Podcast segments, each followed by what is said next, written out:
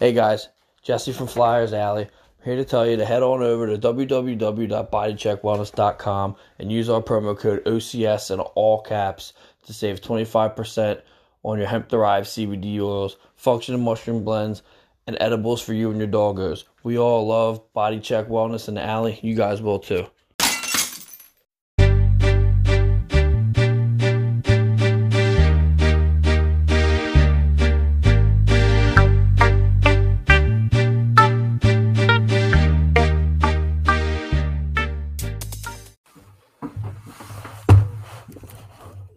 Hello, everybody, and welcome to Flyers Alley. I'm your host, Jeff Bell. With me, as always, for the past couple weeks, I guess.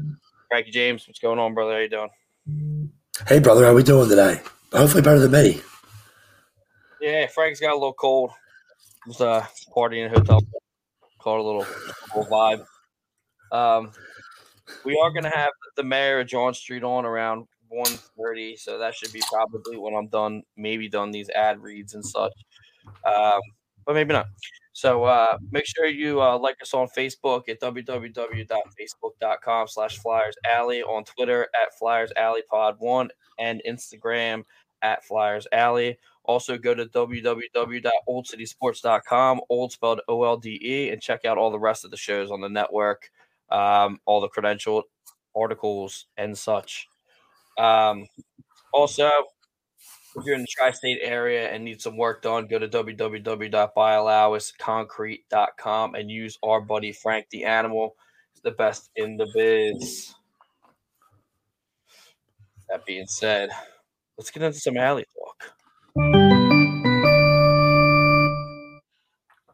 This segment of Alley Talk is brought to you by BioCheck Wellness. Go to www.biocheckwellness.com. Use promo code OCS for 25% off your hemp-derived CBD oils, function mushroom blends, and edibles for you and your doggos. They do work. I'm telling you right now. I gave it to Ben Bell and knocked his ass out. Oh, gnarly! I gotta try those mushrooms. They're probably great for the voice. Yeah, I don't know. I know Riley. He hits them up while they're doing nasty knuckles all the time. He's always a little body checked up. So that's a good one. Collective, right? Maybe I should get them. I think you definitely need it. A little high strung, I feel. Oh yeah, you're high strung. I'll apologize to you on national, Facebook. I apologize. So you're never getting that again. Yeah, anyway, so we have a special segment today. It's going to take up most of the time here. It's going to be a segment called The Prospect We Thought They Were segment. Croakies and Dad's Getting Blown. You love that. So this is going to be the segment. I'll bring it up. We'll have it up there for a second, but let's dive into this bad boy.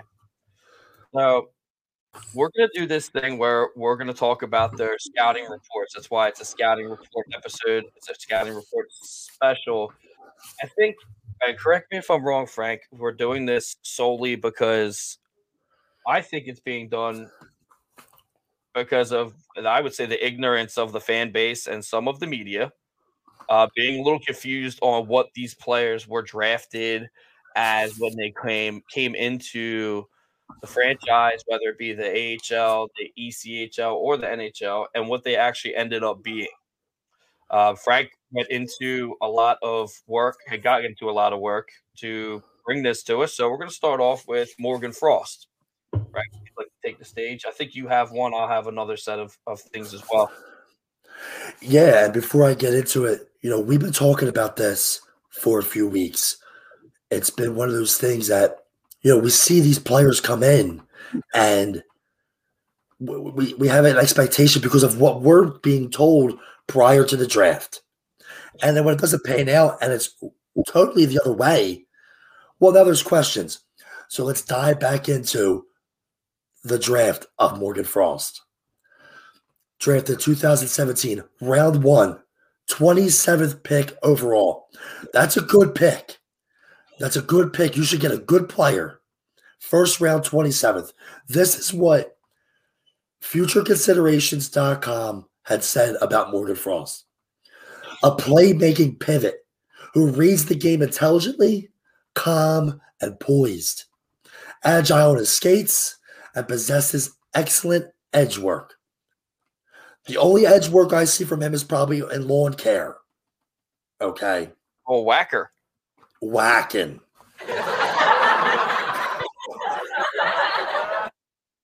Appreciate that. We do have another one. If you would like to take that one, then we can talk about it. Yeah, so as Frank said, he was first-round draft pick, 27th overall in the 2017 draft. So it's kind of crazy because I am very willing to admit when I'm wrong. So I was wrong and then right and then wrong. We're always right at one point. I have to be right at one point. So the thing about this is he's 22 years old. He's 5'11", 170 pounds. He came into the OHL in 2015-16 with the Soo Greyhounds. So we're just going to go from that. I will highlight some points here. His highlighted points year is 2017-18 with the Soo Greyhounds. He had 112 points. He played 7 games, 42 goals, 70 assists, 112 points, okay? And mind you, playoffs that year, he played 24 games, had 10 goals, 19 assists, and 29 points. So now that's a highlight year. So his highest year since then, we'll get out of the OHL and we'll go into the AHL and the NHL. His highest year was his freshman year of AHL play with the Lehigh Valley Phantoms, 1920, and he had 13 goals, 16 assists, 29 points. There was no playoffs for that. He played 41 games. Now, he is categorized as still a Lehigh Valley Phantom. This year, with the Flyers, he's got 2 goals, 5 assists, 7 points in 26 games. So, if you want to say it, I think I will say that I was wrong originally. I was right originally, then I was wrong because I was backing him up because I like this gameplay, and now it's he's a bust as of right now. I mean, hockeyprospects.com, another one.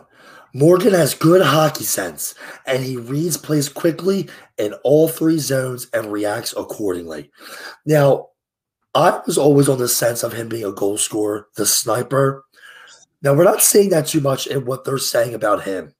Good hockey sense, reads plays quickly. What are we seeing with that kind of take? Is he one of those just gets the puck up ice and delivers when he can? It comes point, and this is kind of defending Morgan Frost. And once again, the media, the fan base, it takes a toll. Philadelphia, you always said it's a tough place to play with certain things like that. That may have taken a toll on him a little bit. I've been looking at him like he's a player that he's not. So I'm kind of going to defend him a little bit.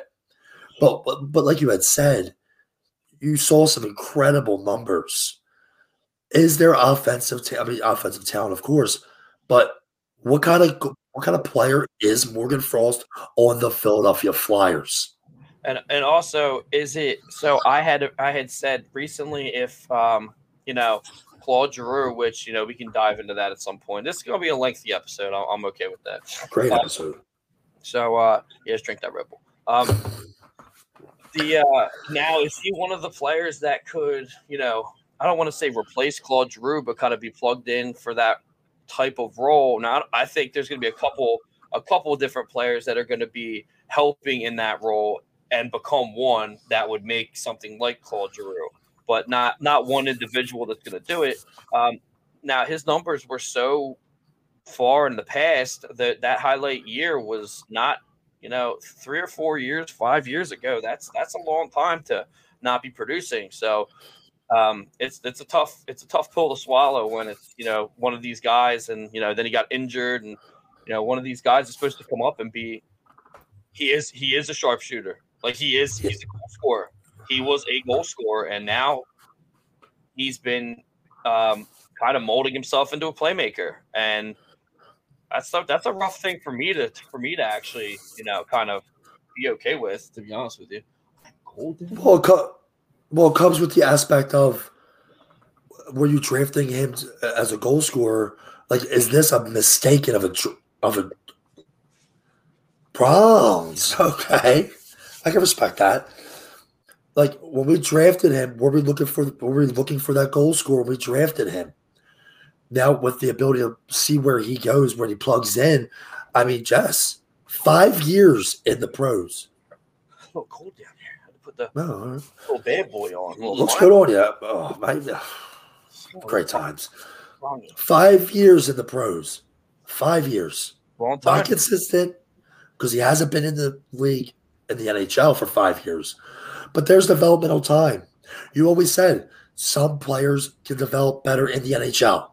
And I think we both can agree Morgan Frost may not be that player. But you have to keep him up. What's he going to play? Your first-round pick, 27th overall, you can't have him 8 years in the minors. That's a bust. That's a bad draft pick. Or it's he's being brought up, which he is being brought up every year, just like the reason they're bringing these guys up is injuries and is to save the day. My real good friend Wade Allison in the same guy, he's in the same category, and 100% agree. But is this a prime example of the Flyers bringing these prospects up at the wrong time? I don't think so. I just don't think. I think Morgan Frost, at this point in time, before we start getting torched by people, which good luck. I can't wait. I was about to say I can't wait for. I'll wait for the comments. Me too. I've got your beer looks great, by the way. Your beer looks great. What's that? Oh, thanks. Beer looks great. Go for maybe switch to the land lover. Hopefully Manscaped's watching. Yeah. Hopefully. With that being said, at this point, I think he can be categorized as a bust, but at the same time, I don't think this is his fault. So I'm going to comment on that too. Yeah. That's what I got. So well, I love what you just said because it kind of altered my mind. They're bringing up these young players. Even when Claude Giroux became captain, you brought up Frost. They're being put in situations to fail. Yep. Morgan Frost probably wasn't ready. Comes up on injuries. And it's like, okay, save the world. Okay, hey, Claude, we just got rid of two of the best players in the league. Hey, buddy, you're the captain now. Yeah. Like, it's kind of like I like this take that Scotty Upshall from Missing Curfew, Updick. He said, actually, a GM and a coach, they're brought in to be fired. And at this point in time, you're bringing these players in. They're supposed to be hopefuls. To save the day, and it's not fair. It's not fair to the fan base, which I can't believe I'm defending right now. The fan base, the media, and it's not fair to the players because now look at Aku Bell. I mean, come on, that's. Come on, we should have picked him because that's a real interesting one. We could do another one. We could pull those players off season. We could do it. I just want to make one take. If I'm wrong. Did Scotty Upshall contact you recently and he told me to go fuck himself because you didn't think it was him? I didn't think it was him. You got to tell that story.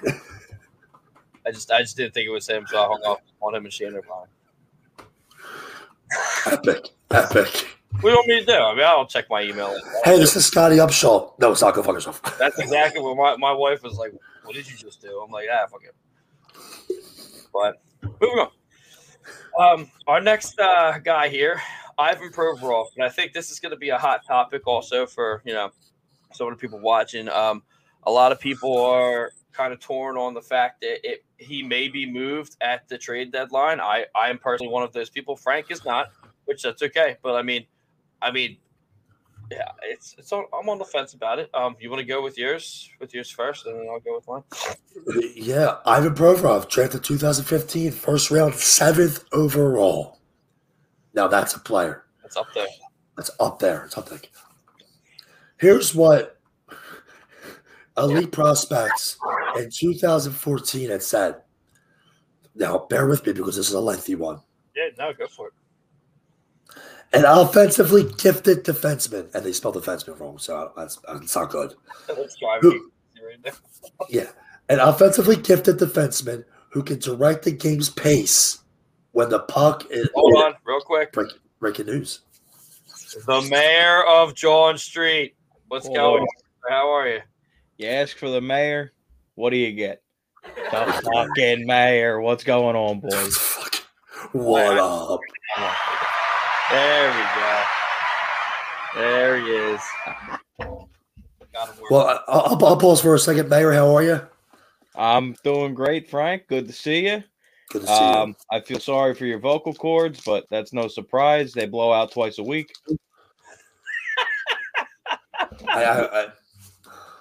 It's all about the dedication. I was on a show with COVID. Me and Chessie not long ago were literally like dying with COVID, sweating, like doing a show.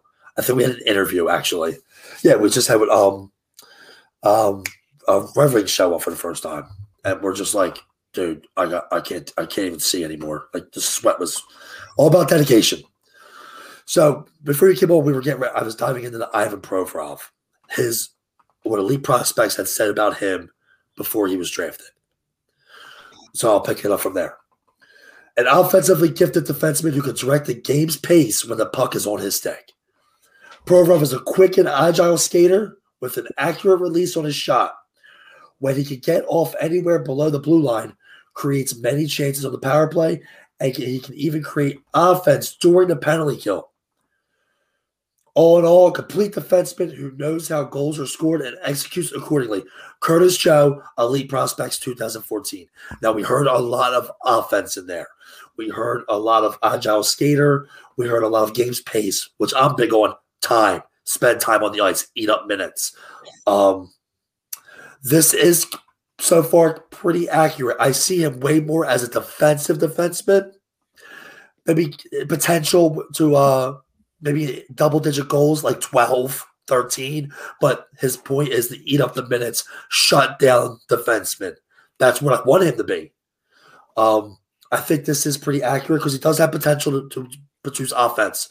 I mean, you see Provorov. He's actually been scoring some offense a little bit recently. He does do well in the power play. He eats up minutes. He's got a stone down there. Right, I think this was pretty good. This was pretty good. So that's what I have to say about that one. So I got another half, and that's Mayor. This is what we're doing. He's got one side up. I got another one up, and we're kind of just deciding whether it's busted or not. Wade, I have seen your comment. I'll bring it up afterwards. We didn't say that, so don't attack me yet. I know you're mad because you know you're not sleeping. So I'm on Hockey DB. I got it up. Like Frank said, he was drafted first round, 7th overall, 2015. So my thing is he was in the USHL 2013-14 season, and what I'm noticing here is his points are incredible. Well, his games played are incredible. His points are not I can't even say not too shabby, but they're very impressive. Even this year, they're not that bad. His points in, so we'll go from what they were. That's the highlight year. What's the problem? He's just got this big ass card. What are you doing? Come on, give me. Sorry, on brand, brother. Yeah. He's also got a Craftsman in the background there. Again, cool. On brand. It's ready to rock and roll. So when he was with the Brandon Wheat Kings in the WHL, he had 21 goals, 52 assists, and 73 points, and was a plus-minus of 64. Plus 64? So, and what does his minutes look like? 62 games played. He also had a playoff run of 3 goals, 10 assists, 13 points in 21 games. Now, this year, he has 5 goals, 12 assists, 17 points in 42 games. So, Mayor, I will let you take over from there. I'm going to say not so bust, and I'm actually going to take back my one for him to actually be moved at the trade deadline. Wow, big one. I need to pay more attention to the statistical aspect of this. And on ice, and with these stats are saying, like Wade had said right here, Provorov is not a bust. He does his job night in, night out. I think that's it. So, Mayor, what do you think? The best he can, yeah. I definitely agree with Wade on this one here. He does his job. He does everything they ask him to do. Now, kind of alluding to what Frankie said, you don't see the offense there as much as maybe they expected with him coming out of juniors. But I think a lot of that has to do with the guys that he's been paired with as well. For the last couple of years here, he's been the best player on his pair. And that doesn't really give him the opportunity to freelance as much as you might hope that he could. You notice that year with Niskanen, I don't have the numbers in front of me, but I can almost guarantee you that the offensive numbers were astronomically better because you have a guy like Niskanen there that can kind of hold it down on the defensive end, allow him to freelance a little bit on the offensive end, move the puck around and do the things that he has the tools to do. But when you don't have that guy to pair him with, it's just it can't happen that way. If you listen to interviews of guys like Nick Lidstrom, he said that the best thing that Detroit ever did for his career was pair him with a solid defensive defenseman that allowed him to freelance and do the things that he did well. And I think if we can get somebody in here, then Ivan Provorov looks completely different. With that being said, bust? Not at all. Yeah, well, I got some stats for us, and I got the year that he played with Niskanen, which was 2019-2020. 69 games played, 13 goals, 23 assists, 36 points, and a plus-minus of plus 11. It was his second best year since he's been in the pros. Now, Jesse and I have gone back and forth in agreement to this, and it kind of goes off what you had said, Mayor, and now it's like my mind's altering, like all that pressure that he has and not having a go-to guy with him. Now, is it because he's being exposed, or is he being asked to do everything? He has mistakes, but it's a good point. I'm actually thinking about it. He's a great defenseman. My good friend, he's a very good friend of mine, by the way. I literally talk to him every single day. Greg Moncur, Brandon Montour's uncle. They should cut down Purvey's ice time until he gets a reliable defenseman to play with. And to be honest with you, I think there's some validity in that, because now imagine every year you have someone to play with that either is on the same wavelength as you or healthy. Yeah, it helped. And then all of a sudden, especially with Niskanen, man, that was just it was incredible. They just slowed the game down so much; it was incredible. And then boom, now you're here, and now you're put in a role to either train some of these kids, or kind of just figure out how to reevaluate yourself and put yourself in the situation that he's in now. Like I said, I take back what I said about Ivan Provorov. This is two in a row I'm wrong here. So real quick, just to kind of close it out, when you look at Provy's ice time, you have to remember that he's a guy that plays in all situations. Granted, he's the best defenseman on the team, and he's expected to play in all situations, but there's not really anywhere that you can really take ice time away from him. So I just don't think that that's feasible. Yeah, you can't. Well, thank God that Braun has played the way he has, because he's a pair with Provorov most of the year.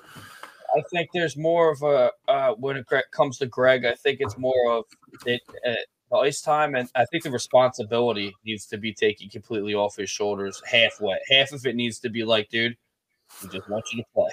Like, right. Well, and I think the other half that they were expecting to take off of his shoulders was supposed to fall on Ryan Ellis. And, we all know where that's been. Now, coming into this season, I felt that Provorov and Ellis had the potential to be one of, if not the best, defensive pairings in the league. Everybody did. Yep. Every all their best moves, everyone, like missing Chicklet, spitting Chicklet, everybody, even the biggest critic podcast there is out there, which is Dropping the Gloves with John Scott. They said that they thought that the Flyers were going to be cup contenders this year. It was the best move that they made in offseason. Was bringing Ryan Ellis in here. Potential to come to fruition as well. I'm not completely out on the Ellis move yet. So yeah, same. 5 years. We controlled him for 5 years. He was going to be the guy to pair up a Provorov, and then we're going to be lights out. And with Cam up here now and potentially next year, I hope Ryan Ellis gets healthy for next year. Cam York. Cam, yeah. Oh, sorry, yeah. I was weird. I know. I really hope he gets healthy, because then if he doesn't, and I'm not going to spend too much time, because if he doesn't get healthy and he gets hurt again next year for a lengthy time, you have to consider moving the contract. I'm sorry. That means I hate that. I can't believe you kept that one. I can't believe you kept that one. I'm glad everybody can hear it. So I'm going to agree with Wade. I'm going to agree with everybody. Like I said, I was wrong. I don't think that they should set them at the trade deadline. Hey, Jesse, I'm sorry to interrupt you. What was Provorov's minutes looking like when he was like in juniors? Like, was he still eating up a lot of minutes? Like, probably not like how he is now, but 5 minutes in front of me. I just have. That's okay. No rush. I'll look it up. I'm not sure if it's in front of you. Yeah, the year that I'm talking about, his standout year was. Actually, I have Walton up now. So let's keep it moving. All right. Next one we got is Scott Laughton Mayor. Yeah,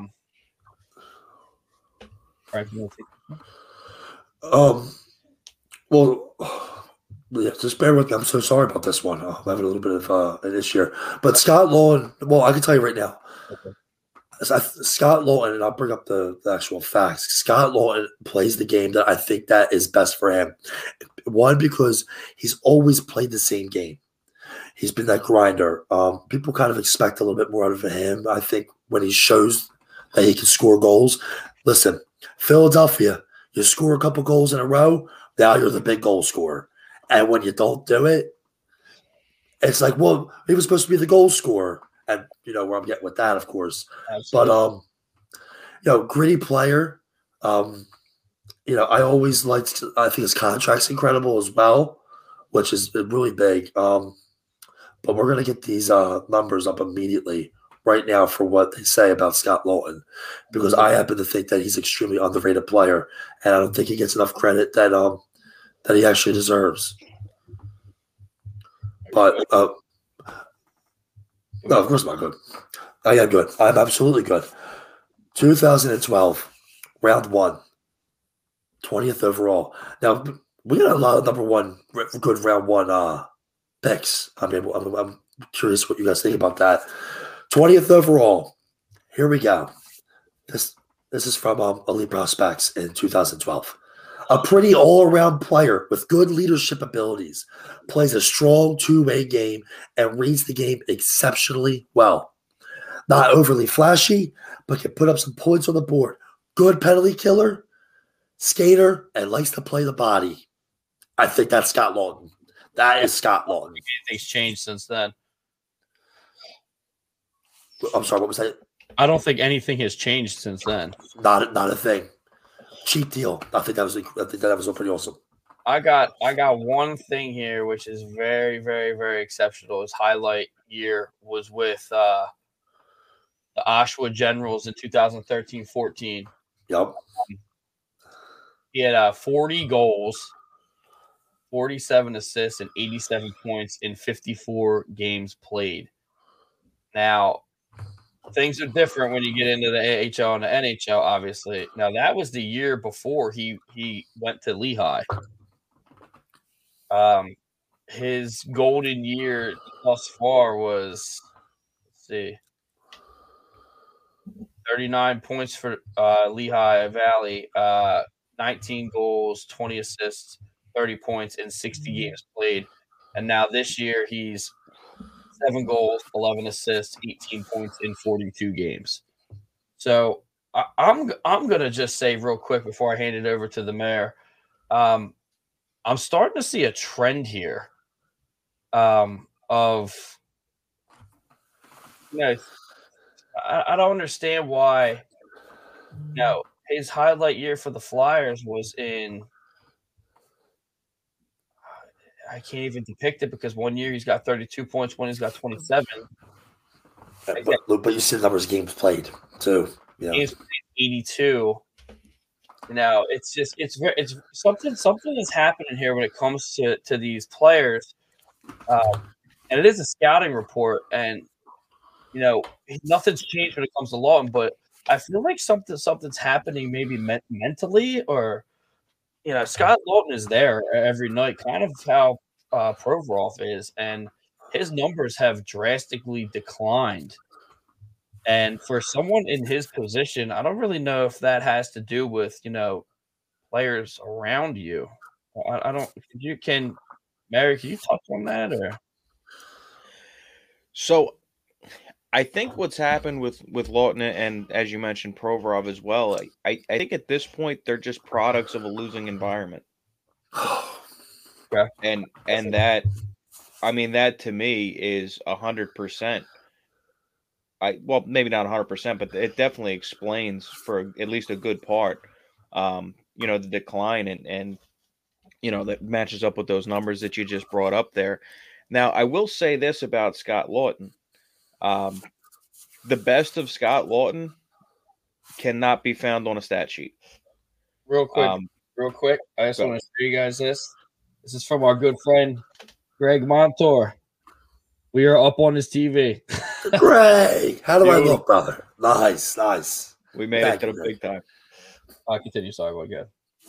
All good. Yeah, no, so the best of Scott Laughton cannot be found on a stat sheet. Scott Laughton is 100% the definition of an eye test player. We touched on this, I believe, me and you, Jesse, a little while back. Laughton is just he's a big-time – he's a big-game player. He shows up in big moments. And, you know, while he may not be a 30-goal scorer, he's a guy that, you know, with the game on the line in overtime, it's not necessarily out of character for him to turn into fucking Danny Dangles. Absolutely. Danny Dangles. It happens, too. It does. It happens randomly, and I love that it happens. Because I know – I forget what game. Me and Frank were in the penalty box. I hate to cut you off. I'm sorry. We're in a penalty box, and Mayor, we gotta get you over here one night. And all of a sudden, he comes out with this, like, I forget what game it was or when it was, but he just dangles, goes through his legs, and we look at each other, we're like, what the hell was that? Like, where did that come from? Like, no loss. He pulls it out, like, randomly. He's like, oh, and I think when he's, I love this word, he's a situational player. So what's situational? He pulls it out. I mean, I think it's a great definition for him because he is a situational player. Right. Well, and I think that kind of goes to the one thing that was mentioned in the scouting report that Frankie read where it said he's not overly flashy, and he isn't. But, man, when he flashes, he flashes. Well, read what Wade Ruska, hopefully that kid is letting you sleep a little bit there, buddy. We miss you here. Well, Laughton – Flyers have been playing him. Well, the Flyers have been playing him on the third, fourth line, so we can't really give the guy his rightfully due. He needs to be up on the top two lines. I think there's a little bit of validity to that. That adds into my point. I like the guys being the grinders on maybe a different line, and I don't think that he's a grinder anymore. He stepped up when all their stats were on COVID protocol, too, says Greg Moncur. That's also true. I have a good take, too, Jess, if you don't mind. Go right ahead. I was done. Were you really done or no? No, I really was. All right. I was with the mayor. It was the mayor's. The mayor was on stage, so. Oh, sorry. Yeah, Mayor. No, you're good, Frank. Go ahead. Well, what do you think about this? Because we've been talking about this for a while. Scott Laughton, Zack MacEwen, and maybe throw a Lindblom in there, or maybe even a Morgan Frost for a third line Get Zack MacEwen up there. Keep Laughton where he's doing well, but surround them with maybe some better players. He's played with Lindblom. I'm sorry, we've been saying it forever. Zack MacEwen, if he's plugged into a little bit of a better spot, I think that line has so much potential. You got to call coach. Sorry. But that Lindblom, croakies. Lindblom, I'm sorry, that was funny. Lindblom, MacEwen, and Laughton. Third line. I had it on my old phone. I had the orbiting offense on my phone. But Brady Flamingo told me to go fuck myself, and that was stupid. So, yeah. Well, we hope for the best for him. Yeah, hopefully everything works out. I actually like that idea for a line combo, Frank. And I do like that you mentioned leaving him on the third line, because at the end of the day, on a championship team, that's what Scott Laughton is. He's a third line center. Guys do what they can't do. Yeah. Now, I do like the idea of Lindblom and MacEwen over a guy like Frost, because I'm not quite ready to give up on Frost as a center yet. Okay. I think if you commit to moving him to the wing, I think you're just kind of giving up on that idea that one day he will be, a 1 or a 2C. Frost? Yeah. Hot take. Wow. We can only hope. Really, we can only hope. Well, he's getting what he needs right now, and that's ice time. And I think by the end of this year, 5 years. It's been 5 years. Dude, some guys just – so this is a big take of mine. Some guys need time to cook. They need time to season. I'm a big fan of Cajun food. The best jambalaya isn't made in 20 minutes. The best jambalaya is made in 4 to 5 hours. And you know what? I think Morgan Frost has the potential to be a 4 or 5 hour jambalaya. Give him the time.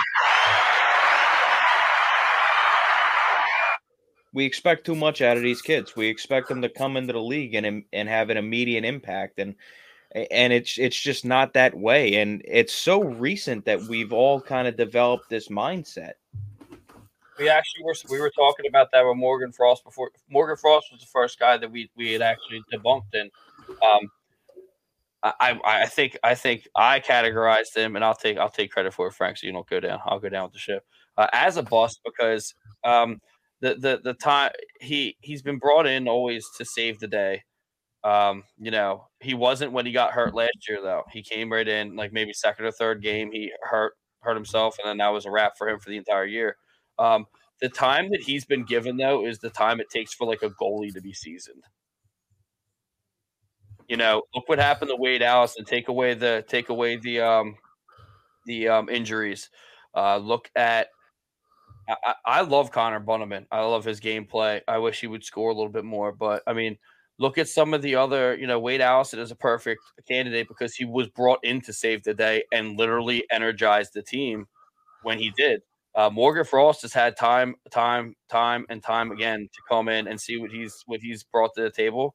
And at this point, I think the only reason that he's here now is because there is no one else. I do have a rebuttal to that. My rebuttal is Troy Terry. He recently did an interview with Spit and Checklets. I don't know if you guys listened to it, but in the interview, he mentioned that the first few times that he's brought up in that kind of, save the day role or somebody gets hurt and they call you up, you're so focused on trying to establish yourself in the NHL that maybe you grip the stick a little bit too tight. You have a turnover on your first shift, and now you spend the rest of the game trying to make up for the turnover instead of playing your game. And that's kind of always been the Frost thing. He comes up for a week, maybe two, and then he's immediately sent back down. He doesn't get the kind of ice time that he's getting now to kind of allow him to showcase his game. So Troy Terry's first appearance in the Ducks organization was 17-18 season, 2 games, 0-0. Nothing happened. He had 2 games played. He just didn't get anything. Right. And obviously this year, 2021-22 season, he's got 25 goals, 16 assists, 41 points in 43 games played. So let's see. That's 1, 2, 3, 4, 5, 6, 7. That's 7 years for him. And then you got Morgan Frost is 6 years for Morgan Frost. So yeah, there's definitely a lot of validity to that. Right. Now, I will say one thing. Troy Terry was also an AHL All-Star last year, something that Frost obviously was not. So, yeah, that's true. He did have a big AHL year before he came up and had his coming-out party in the NHL. And I don't expect anybody to have this information, and I do want to move on to our next guy. But I don't know if Troy Terry was ever put in the situation as these kids either, though. Like Troy Terry, this year was his his freshman year or his breakout year, I guess you would say. And he wasn't put in a situation where it's like, here's the playoffs, like figure this out.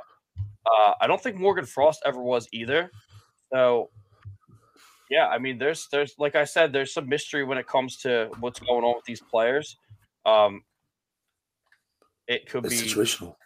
Well, it could be getting hurt. It could be anything. I mean, there's definitely something going on. Wade Ruskin Jr. says, how about Mayu? This guy is out of nowhere. Yeah, you really want to do that. Well, I don't want to do that. And Greg Moncur, I agree with the mayor. He was also brought up when AV was the coach as well. Final point, and then I'll let you move on, Jess. Sure. I think our viewpoint on Frost is also a little bit skewed because of the success that Farabee's had so early. I have to disagree. Well, they could be two different players. I mean, Farabee could be. They're two different players, but they were both first-round picks in the same draft class, and they were kind of billed as, hey, this is going to be our first line 5 years from now. Well, I think that line, what you just said, are things that just should never be said. You can't title these kids, and that's kind of the point of this entire exercise that we're doing right now is these kids are brought in and being titled as these guys that are supposed to do certain jobs instead of being – molded in the AHL and then coming up to the NHL and being what they are naturally supposed to be. Frank, what do you got? The mayor kind of inspired me. So just real quick, and then we obviously if you want to move on, I pulled up Joel Farabee's elite prospects, if you don't mind, Jesse. Go right ahead. Okay. Joel Farabee, by the way, only $925,000 cap hit. 2018. Another first round, 14th overall, okay? This is what ISS Hockey 2017 says about Joel Farabee. Dangerous two-way forward who uses his legs and IQ to make something happen most shifts. Now, I can understand when you kind of mayor with – and don't make me, I mean, I don't want to interrupt you, Mayor. I'm sorry. When you bring in players like Farabee and you see what he does, wow, we hit on this guy. Wow, we hit on Provorov. Nothing can go wrong. I think it's more of a ignorant mindset from the people that are drafting these players. Oh, we hit on this guy. We hit on that guy. And now you bring in someone like Frost who doesn't work out. We don't want him to ruin the reputation. Send him down for a while. You know what I mean? Absolutely. I also think there's some validity in weak drafts as well, which I'm not categorizing that as, but I do think that there's a problem with the drafting system, and that problem only being just shut the fuck up and don't tell people what they're supposed to be and just let them form into whatever player they're going to be. So therefore, you're never wrong. You can give a scouting report of what they've done, but don't give a scouting report of what you think they're going to do because it hasn't really worked out in the past. I don't know how many years. I mean, you could say any number of years in the past that it really hasn't worked out in the past 10 years, and it could be right. Well, the totally prospects that they should just shut down, then, Jess. It's just be quiet. It's just be quiet. Moving on, we got our good friend Wade Allison. Yeah, this was one I was really excited about. He's one of those players that I've watched since he came in. Obviously, always sending him the best on and getting better and getting back to playing some hockey. He's a player that we love. I mean, Jess, how many times have we talked about Wade Allison and his game? So here we go. I love this guy. I can't wait till he's healthy, dude. If I could just say for the record, he was my Joel Farabee this year. He was the guy that I had coming in and putting up 25. We're busting his ass every shift. He was my guy that taken – like, I was so upset when he got hurt in that training camp. Wade Allison, drafted 2016, second round, pick 52. Now, say for the record, the Elite Prospects had him going at 50, 52, so maybe right around there. So we hit on that. Now, we have a lot of info here, and I don't know if you have it in front of you, Jess. I mean, I'll do my best to keep it rocking and rolling, but I'll hit you with what was said, because there is some do's and don'ts that they don't like about this. Excuse me, guys. Okay. Allison is a true power forward. He'll likely slide over to the wing full-time as a pro with a ceiling as a second or third-line winger that plays hard, gritty game, chips in some offense with his toughness around the net. He'll head to Western Michigan next season, where that's where he played. Allison will likely play 2 or 3 years of college before signing a pro contract, the power forward. He's a power forward, or as we and Jess have to call him, the torpedo. If you want to just pick it up. I mean, that's why I called him, and I even hope that you would agree. He is a torpedo. If you want to take it from there, I can take a breather in it, but I'll go with the next part that they don't like about him. He's got a tough stat sheet here because, you know, he started off with the Tri-City Storm in the USHL in 2014-15, and he is categorized as a player for the Flyers this year with only one game played and was a -1. But we know how that happened. I mean, we know what happened with that. He got hurt. It's funny that you said that you wanted him to come in and get 25 goals when he hasn't done that since 2015-16. That was his highest goals ever. And since then, his highest one was a couple years later in 2017-18 for Western Michigan at 15 goals, 15 assists, 30 points at 22 games played. So Wade Allison is a very difficult person to debunk when it comes to a scouting report because he really hasn't played that much at a high level hockey. That's like the AHL or the NHL. I love his stats for college hockey, though. I mean, why do you want to play college hockey? Is it obvious for the girls? You guy took a cheap shot. Come on, do it. Do I got to go get my USA hockey jersey? I'll get mine. You want to do it? He has good stats where he has consistent stats, but games played, you know, 2021, he only played 14 games. The following year was 10, then 7, then 1. I mean, it's definitely diminished, and that's obviously because of injury. I mean, that was when it was brought up later in the year. Yeah, I love the guy to death. I literally, it's gotta stay healthy, fella. But at this point, he's not a bust. You can't give him a bust. You can't give him a plus either. I think if he gets a good health stint going on, you're gonna really see a lot from this guy. And you know, you gotta have Mayer. All right. Yeah, I mean, like you said, there's not really enough there. There's not a big enough sample size to really tell what the guy is. I mean, so I have a little baseball comparison. I would say Roman Quinn, former Philadelphia Phillies outfielder. When he played, he showcased some great ability, some great speed. Not necessarily that great with the bat, but he couldn't stay healthy. It was like every time he touched the field, he got hurt. And, you know, we're starting to see, you know, obviously not to that extent with Allison, but he's definitely a guy that has struggled to stay healthy. And I'm with you guys. There is no bigger fan of Wade Allison than us three on this podcast right now. But we just need to see more. And I think that's really all you can say is he's definitely left us wanting more, but through no fault of his own. I can't believe we've been doing this show for almost an hour. Yeah, I mean, well, the other stuff, I mean, we only got one more guy, and I think that's going to be the great stuff. I mean, this is why we're doing this. Well, it has to be. I mean, we'll get into that after we do. Yeah. I agree with Frank. I agree with the mayor. I mean, Frank, I don't even think you gave a take there, but no, I agree with it. I just read that stat.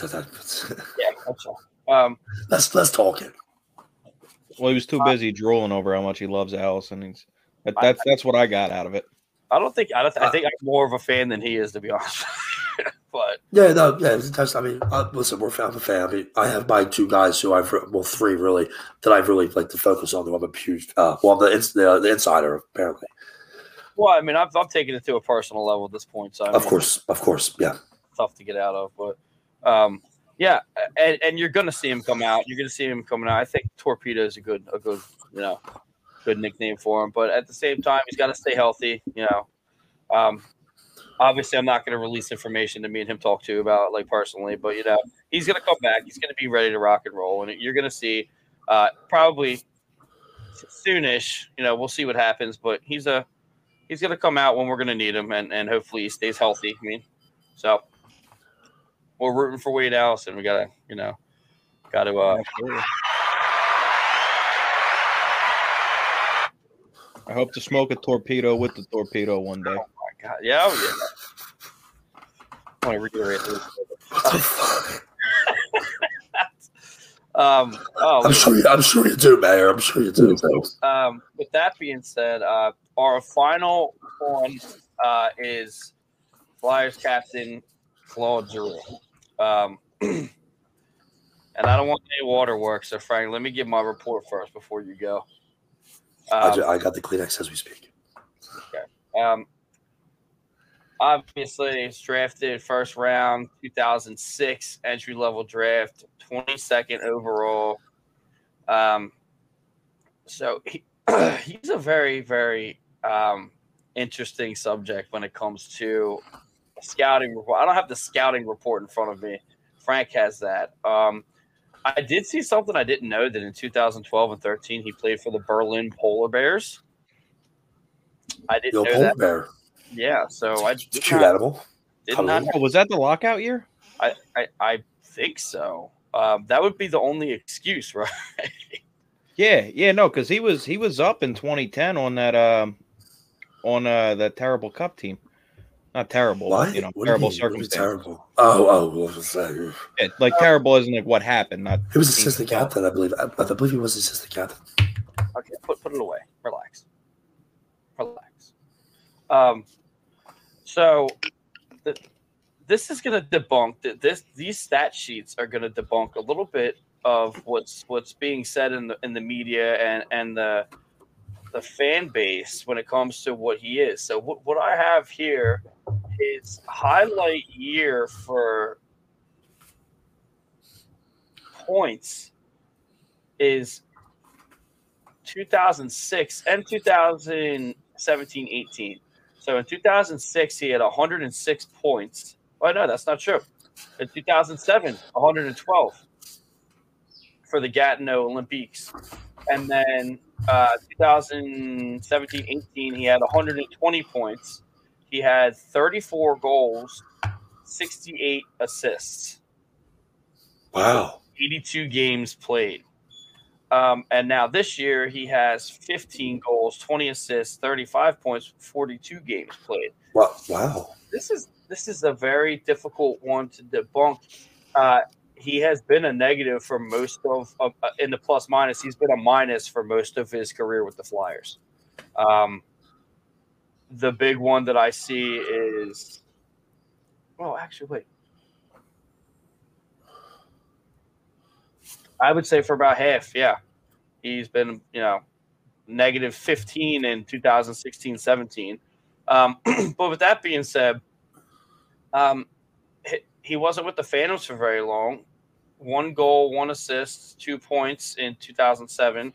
And then 2008-09, he had 17 goals, 17 assists, 34 points, and 33 games played.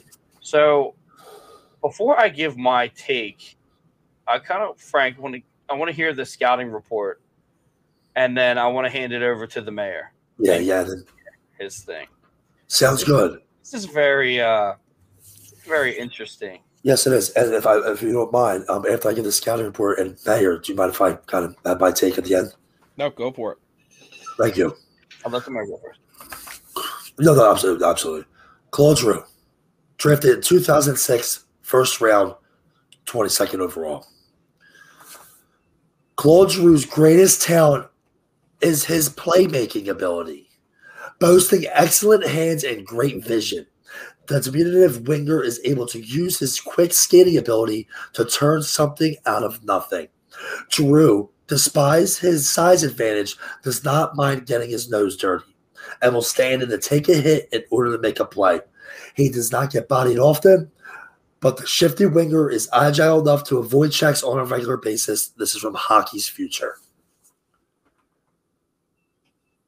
I'll say, I'll wait. I hand it over to the mayor for that. Now, I don't know if you know why I'm handing it over to you, but I think I got an idea. Okay, go ahead. I do have another idea too, by the way, Frank. Maybe we bring your camera angle up just a little bit to calm down the talking with the hands. You are so Italian. I love it. He is for Chris Mayer. So I mean, you see where he got that from. Oh yeah. So something I didn't know about G that was actually in that scouting report. I didn't know that he played wing in junior. Now, overall, I mean, G has come such a long way from the 2006 draft where Bobby Clark didn't even know who the fuck we were drafting. Claude Giroux has been one of the best Flyers of all time. And granted, that list isn't all that long, but he's up there. As far as I'm concerned, he's a top 5 Flyer of all time. And, you know, really the organization has just done a terrible job at putting talent around him. You mentioned that 17-18 season, which if we're all being completely honest here, he should have won the Hart Trophy that year. And the only reason he didn't is because Taylor Hall drug an abysmal Jersey Devils team to the playoffs. And honestly, I feel like if he had won the Hart Trophy that year, I think the conversation around Claude Giroux is completely different than that which we have today. That's why I handed it over to you. Kind of. Frank, go ahead. All right. He's going to cry. No, I'm actually about to get Frank the Tank back in a minute. Okay, right, so. Frank the Tank. No, RIP. He's like, we'll just pull her. So, everything you said, I don't even have to say. You're 100% right. It's just, I get so pissed off about this conversation because of the morons and the fan base. Exactly what you said. He would have probably won the Hart Trophy. Just get him some talent. Once again, if he would have had someone that could score goals, shoot first mentality, maybe as in a Patrick Kane, we would never be having this conversation. Ever. He would have won probably about 2 or 3 MVPs. Or number 1, number 2, and Patrick Kane would have been up there. We would have won cups. I mean, we can't guarantee it, but you had a 1 point. And I think it might have been the big year that he had all those points or multiple great games. You had him paired with Matt Reed. That guy should be bagging groceries to Pathmark. No, come on. He could at least be a skating coach at Bemidji State. Mayor, I wouldn't even have him roll your cigars. Okay? He should be down at the fish market. No disrespect. He's an NHL player. But he's not anymore. Exactly. I actually think I saw him on the corner with one of those signs that said change, but a question mark upside down. And the letter that said thrive. I don't know what that is. Well, I've been saying it forever. You get talent around. I look at the year he's having. He leads the team at points. And he hasn't really played with Cam Atkinson all that well. I mean, all that much. More now, but he's having a good year.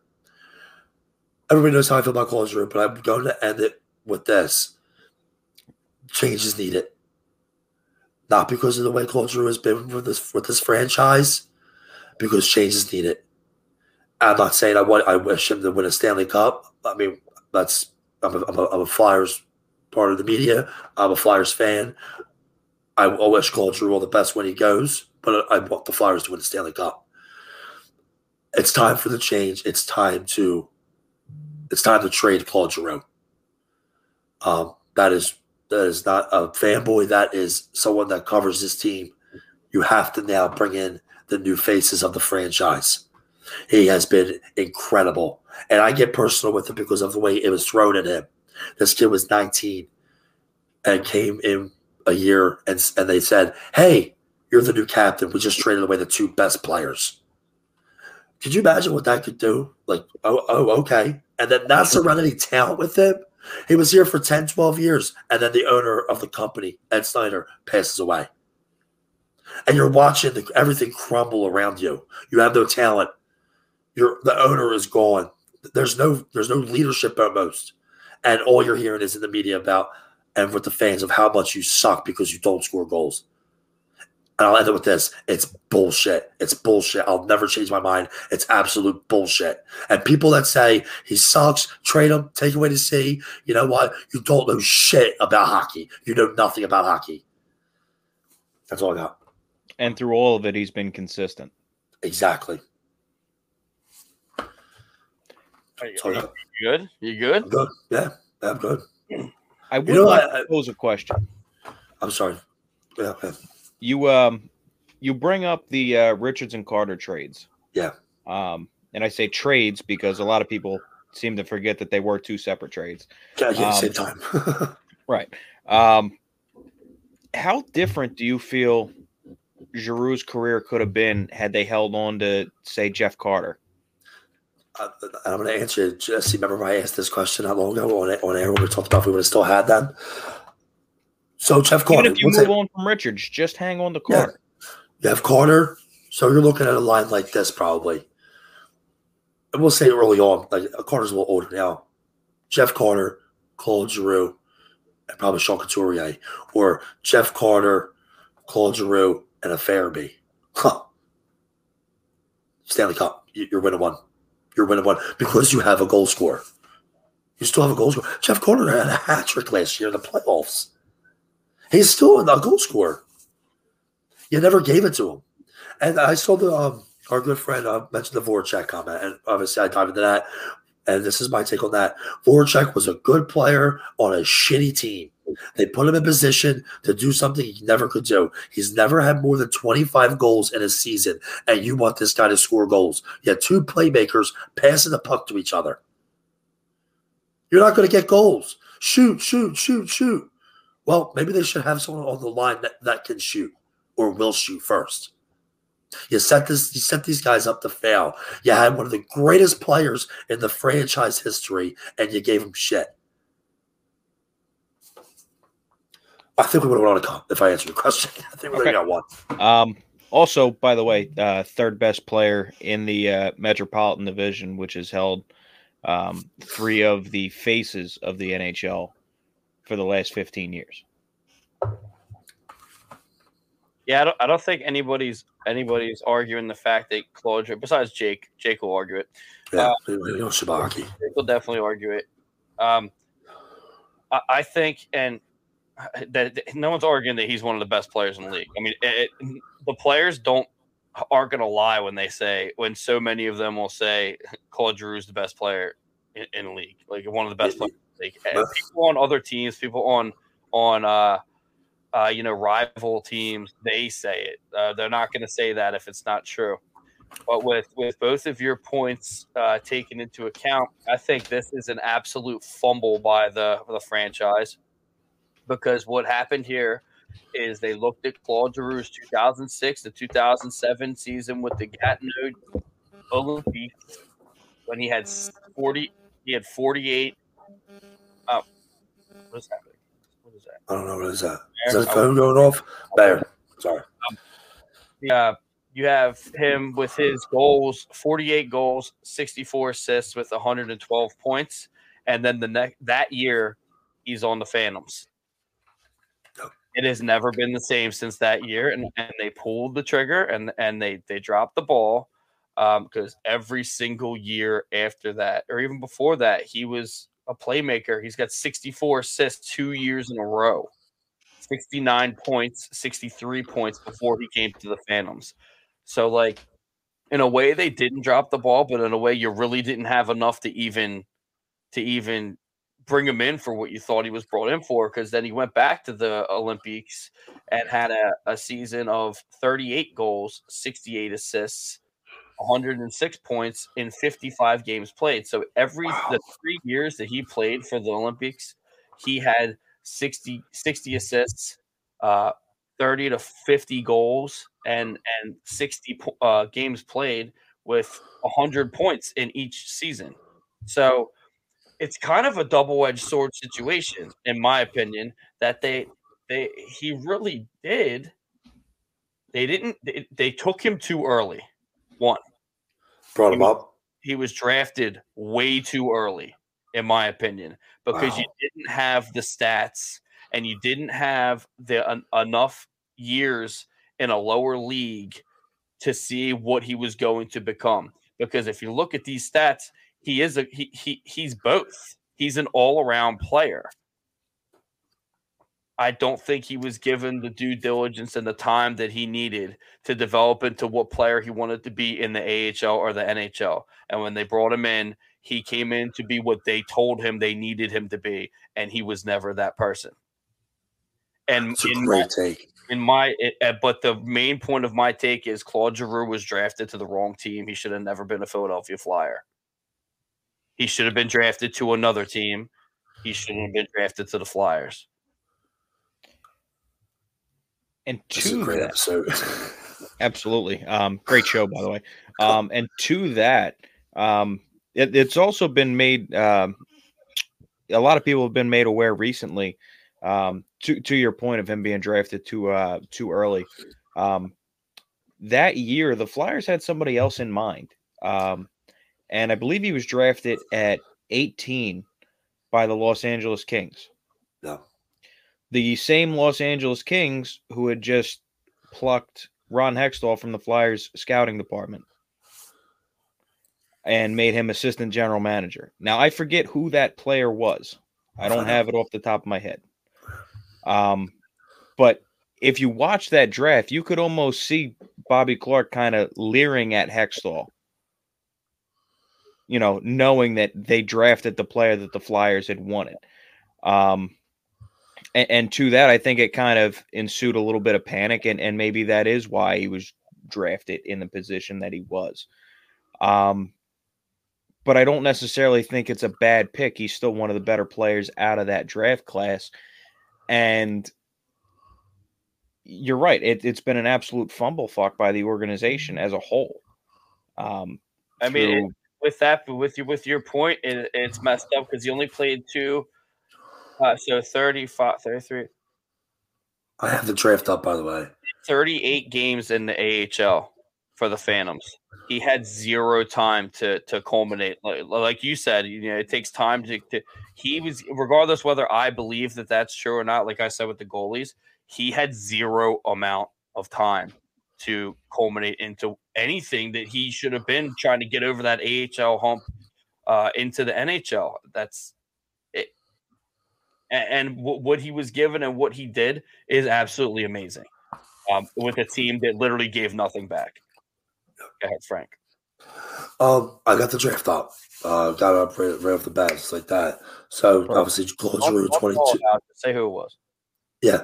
Now, you mentioned the Kings that drafted this player. Now, what about, was it somebody the Flyers were looking at before I tell you who it is? Yes. Hextall was a crucial part of the Flyers scouting department prior to this draft, and he knew exactly where the Flyers wanted to go with that pick.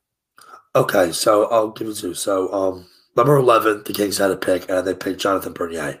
And now, pick number 17, the Los Angeles Kings got a draft pick from Edmonton, from Minnesota. So they were now on the board at number 17, and they drafted Trevor Lewis, who I like. If they would have took him, I don't know.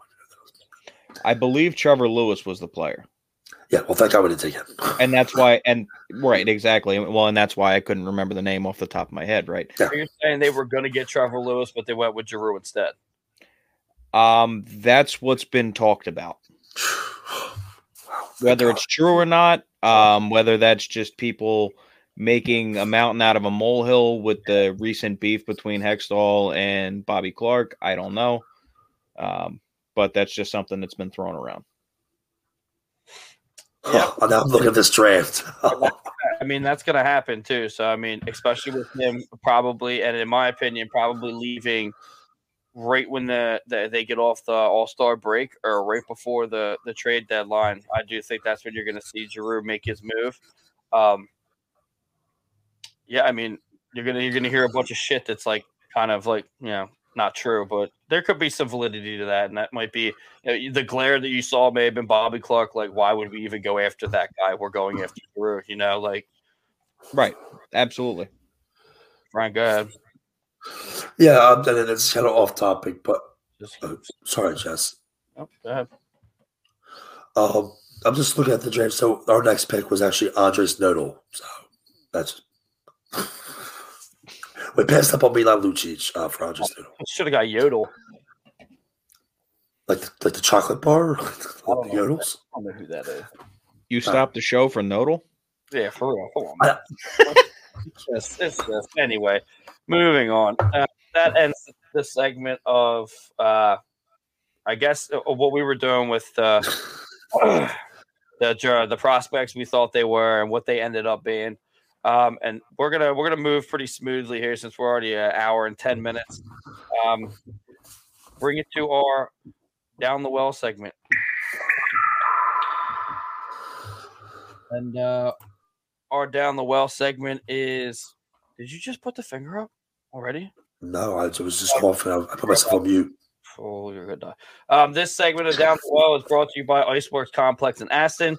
We're gonna be doing a pretty cool thing for Ice Wars in April. And it's going to be cool. We're all going to be in top shelf. We're going to be doing our thing, drinking beers. We're going to be have a bunch of raffles, which Frank's allowed to have his raffles.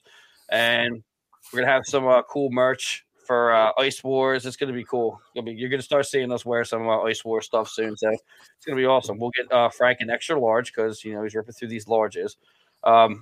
That being said, All-Star game recap, Metropolitan Division wins 5-3. Now, I don't know if you guys have the if we're all involved in fantasy, right? Yeah. I personally am not. I just don't have the time to devote to it. No, it's okay. Well, anyway. I know, you're a busy guy, Jess. Busy guy. With that being said, there's a part that it lets you, like, you know, bet on or pick, you know, the events that happen in the tricks competition and all that. I did 7 out of 5. I did pick the Metro. Yeah, whatever. I lived. Whatever. I was 230 something out of like 1,000 or something. But I did pick for them to win, which they were like 6%. They were supposed to win, and they won. I don't know why. I mean, the best players were really. I mean, what's the West Coast have? 2 players? And Robert David Draisaitl didn't do shit. And won the All-Star game besides, you know, the Metro winning and everything. But I mean, you got to see some cool stuff doing the tricks, Mary. You got anything? Are there highlights in that? You know, honestly, I talked about this on my show. I feel like All-Star Weekend in general. While it isn't perfect, I think pretty much the whole thing is a highlight reel. It showcases the game. It showcases what we all love about the game. The skills competition's great. I do think they could add some other events. I know Jeff Merrick mentioned on 32 Thoughts with Elliot Friedman, he'd like to see maybe the fastest backwards skater contest. I, for one, am co-signing that. I would love to see some of these mobile defensemen get in on that. But honestly, I'm a huge fan of the All-Star game itself. And I know not everybody is. I am, for the pure reason that I feel like the All-Star game is exactly what 3-on-3 hockey is supposed to be. It's like an old Tyson fight, just throwing haymakers back and forth at each other. high scoring affair. And again, it just showcases the level of skill that these guys have and where the league is today, in a way that I don't think you get to see much anymore because of the salary cap and because there's 32 teams in the league. And the league in a way has sort of watered itself down through expansion. Yeah, I'm actually one of those people that wasn't a fan of the All-Star game itself, but yeah, I was actually a huge fan of actually seeing it. Especially, I'm a big fan that they had Tom Wilson go instead of Ovechkin. I thought that was pretty cool. Actually, did really well too. Yeah, I'm a big fan of the tricks. I mean, you get Trevor Zegras in there. If you're not a Trevor Zegras fan, you suck, dude. Like, anybody that says that he's not good for the game, I mean, who's pulling it? Does he keep that on his stick one hand? I have no idea. Don't at me, John Tortorella. Oh, I'll at John Tortorella. He got Twitter. I'll light him up. No, I'm telling him not to at us. Oh, don't at me. You're invalid on this point. You're a fucking dinosaur. T-Rex arms. Short arms. With that being said, I think it was great. Everything was great. Jack Hughes was really good too. I don't know if anyone noticed him. I wasn't really a Jack Hughes fan until like recently. That kid's awesome. I really didn't give him his due diligence. I'm a huge Jack Hughes fan. But yeah, moving on. We do have our. Can we have a beaut of the week? Is it possible? I mean, I don't know. Flyers Alley's beauty of the week. I'm gonna give it to Claude Giroux. So he could be the beauty of the week, and also we'll do both of them. Do the milestone tracker as well, just because you know this was his seventh time as All-Star. And he was the MVP of the All-Star. I mean, come on. I mean, if you're gonna give it to somebody, you gotta give it to him, right? I mean, they don't have Jack Hughes because Jack Hughes had a pretty incredible 2-3 goals and 1 assist and 2 points in the championship. I mean, it was close, definitely. Very close. Very close. So, look, I don't give Giroux much credit most of the time. This is an episode where I'm kind of giving him it all. I'm giving it all to him because I mean he deserved it. You got to give it to him. You know. Yeah. Claude Giroux is my beauty of the week. Mayor, you got a beauty of the week. There wasn't much hockey, so no, wasn't much hockey at all. And I'm gonna tell you that I agree with you, and I will also say because I know my my dear Italian friend in the upper right corner there, I got a feeling this one's gonna be unanimous. I was doing a lot of thinking, and I had a couple of beauties of the week, but I'm gonna go Claude Giroux. He deserves it. For some reason, I don't believe that you were doing any thinking about that. I actually don't even know how to spell thinking. With that being said, that's most of the segments we got. We do have upcoming games. Our upcoming game segment, we call it a segment, is sponsored by iLily. iLily is the newest sponsor of Old City Sports Network. Go to www.ilily.co. iLily is pronounced I as in your eye and then Lily. It's pretty easy. It's a really good recording app that we're using now, me and Frank, and now that we got the Ducks next season at some point, you know, in the press box, Mike or Ducks and Pucks, you know, our guy Kyle, I'm gonna call him Wellsford.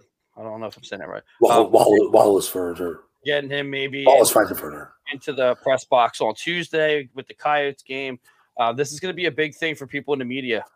You hit record, you record about 15 seconds. You can put a picture up. You can, you know, and then you can share it to social media. It's just really easy to share things, and it's your voice. It works out really well. It's taken off really big with TSN in Canada. Go to your whatever app store, Google Play Store, or just your app store, download it. It's free. I'm going to tell you right now, I'm getting really friendly with Charles from iLily. We're working together to kind of make this thing pretty big. A lot of cool features are about to come. Mayor, I suggest you guys, we could probably get you guys hooked up with that as well. Yeah. Yes, I noticed you guys starting to use it, and I love the idea, love the platform, and I definitely intend on using it. It's incredible. Jesse and I love. I mean, we love it. It's just a good. I love it. It's awesome. Highly recommend. Very much recommended. You know, get on there, rip your voice. All of us on OCSN are going to be using it. You guys should too. With that being said, we're just going to rip through this. The Flyers versus the Red Wings this Wednesday at 7 p.m. Eastern. Me and Frank will be there. It'll be my return back to the barn. I'll be up in the press box. Come say hello. If you don't want to, talk to me, I understand. If I don't want to talk to you, I will be talking to my good friend Wade Allison. We're going to be talking and ripping it up a little bit. We do have the Red Wings again on Saturday, a little afternoon action, 12 o'clock. Maybe, it's Charlotte's birthday. Maybe we won't. So I'll get together for that. And then we have the Flyers versus the Pens Tuesday at 7 p.m. Good stretch. Flyers Alley Wednesday is kind of on hiatus right now. We're going to work on getting that and rolling again, Mayor. I am sorry for the inconvenience. That being said, let me get your guys takes here. We got Red Wings, Pens. What's the record going to be? Mayor, we're good to you. You know what? I really hope that they can kind of capture some of that momentum we had going into the All-Star break. I gotta say, I'm feeling 2-1 here. I think we split with Detroit, and you know what? Throw the records out the window when we play the Penguins. I will pick the Flyers to beat the Penguins every single time. I think you're getting the same record out of me as well. I think we're going to win one, lose one against the Red Wings, and I think we're going to take it to the Penguins. I think we owe it to they owe it to us. I don't think we owe it to anybody. No, they owe it to the fans. And I called you as soon as I walked in that door and said, dude, this place is filled with cockroaches. The Pens fans took over the Wells Fargo Center. I was at that game also. There was about probably – yeah, I think there was like 6 or 7 Penguins fans in my section, and I wanted to throw up. So that's I can't go. The last time I was at a Penguins game was with my wife, and we were asked to sit down because we actually got Crosby's attention and flipped them off. We were in the 100 section and literally right behind their bench, and I was just chirping all the whole time. And Lynn's actually got up and flipped them. It was amazing. It was great. Great bonding moment. One of the ushers in the Philadelphia Wells Fargo Center told us to sit down, that we can't do that. Get your shit together, bro. Because you're lucky I don't go now. I'm upstairs with the special one. But yeah, I think you're gonna get one win, one loss, and then we're gonna take it to the Pens. Frank, what you got for me? And I was thinking about it as you guys were talking, and this team's been playing pretty well. 3-0. Wow. 3-0. They're gonna win all 3. I got a feeling. And I got a feeling that first game we come back, I'm thinking about a 5-2 blowout of Detroit. Close game of the second one, maybe an overtime winner. Scott Laughton's going to get the overtime winner in that second game. And then that third game against the Pens, I got Claude Giroux with 2 points. Atkinson stays strong. And I got a good feeling that Carter Hart's coming in and shut the door down. 3-0. Quote it right now. 3-0 for the Flyers. And with that being said, I think you do have to play Carter Hart first game, let Jones play second game, and then let Carter Hart play the Pittsburgh game. Yeah, guys? 100%. That's why we know sports. That's why we're the best. Fucking best. Number 3 Flyers pod in the world. So, anyway, with John Street, it's close in fourth. Close to fourth. With that being said, like us on Facebook at www.facebook.com/FlyersAlley, on Twitter at FlyersAlleyPod1, Instagram at FlyersAlley. Go to www.oldcitysports.com and check out all the great articles. Find your way to all of our pods, and we got some really good information up there as well. Again, if you need some work done, go talk to Frank. Buy allowusconcrete.com. Tell him the Admiral sent you. Especially if there was a tornado. If there was a tornado, yeah. And also, we're gonna pull up the Facebook.com/IceWarsInternational. The Twitter and Instagram is at IceIsWar. And go to www.iwifights.com. We're gonna have a lot of information for you coming soon. Mary, you can go ahead and plug your show. absolutely. First, I just want to say I cannot wait for Ice Wars. I am going to be the biggest cheerleader of this. It's everything that made me fall in love with hockey, the toughness, the tenacity, the grit, all being showcased. Can't wait to see that. Yeah, guys, make sure to check out John Street Hockey. We're actually going live tomorrow. We're going to have a little show going on, 8 p.m. tomorrow, live with special guest and friend of the show, Jason Mertidis. Make sure you give us a follow on Twitter at John Street Hockey. That's at John ST Hockey. Go ahead, follow my Twitter as well at John Street Mayor. Give us a like on Facebook at facebook.com/JohnStreetHockey. And go ahead and subscribe to the YouTube channel as well. That's youtube.com/JohnStreetHockey.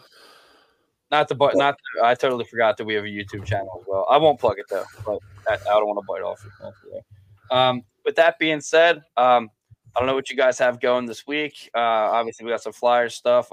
Tomorrow, we're talking to a beer sponsor. So, again, we're going to try to hook up everybody. Everybody's going to be doing well soon with all the good things that are happening here. So, Mayor, thank you so much for coming on. We'll always have you on here. Old City Sports Network loves the Mayor, loves John Street Hockey. Anytime, boys. I appreciate you having me. Love the show. Love the network. Love the website, by the way. Just primo, the way it's laid out, all the shows, great articles. Seriously, you guys are doing a great job over there. Huge fans of the Old City Sports Network. We appreciate it. If it wasn't for Jess Hess, it wouldn't look the way it was, and it wouldn't be laid out that way. So everyone give her a follow on Twitter at Jess Hess Express. With that being said, again, thanks for coming on. Frank, thanks for getting your voice under control today.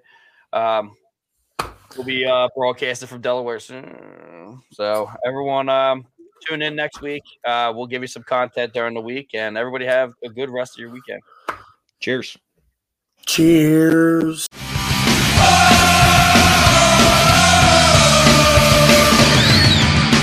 Never get out here and then you go on. Because I'm at my side and the show on. You've got friends with you, tell me, yeah. If they're ever in a top situation. Hey, everybody. Jesse here from Flyers Alley and owner of Old City Sports Network. We have a brand new sponsor, iLily. Go to www.ilily.co and start ripping out some quality recordings. Me and Frankie James are up in the press box ripping these things out every time we're at the game. Go to your app store, Google Play Store, whichever phone you have, Android or iPhone, and download the free app now and start ripping these bad boys out. We use it at Old City Sports Network, and you guys should too.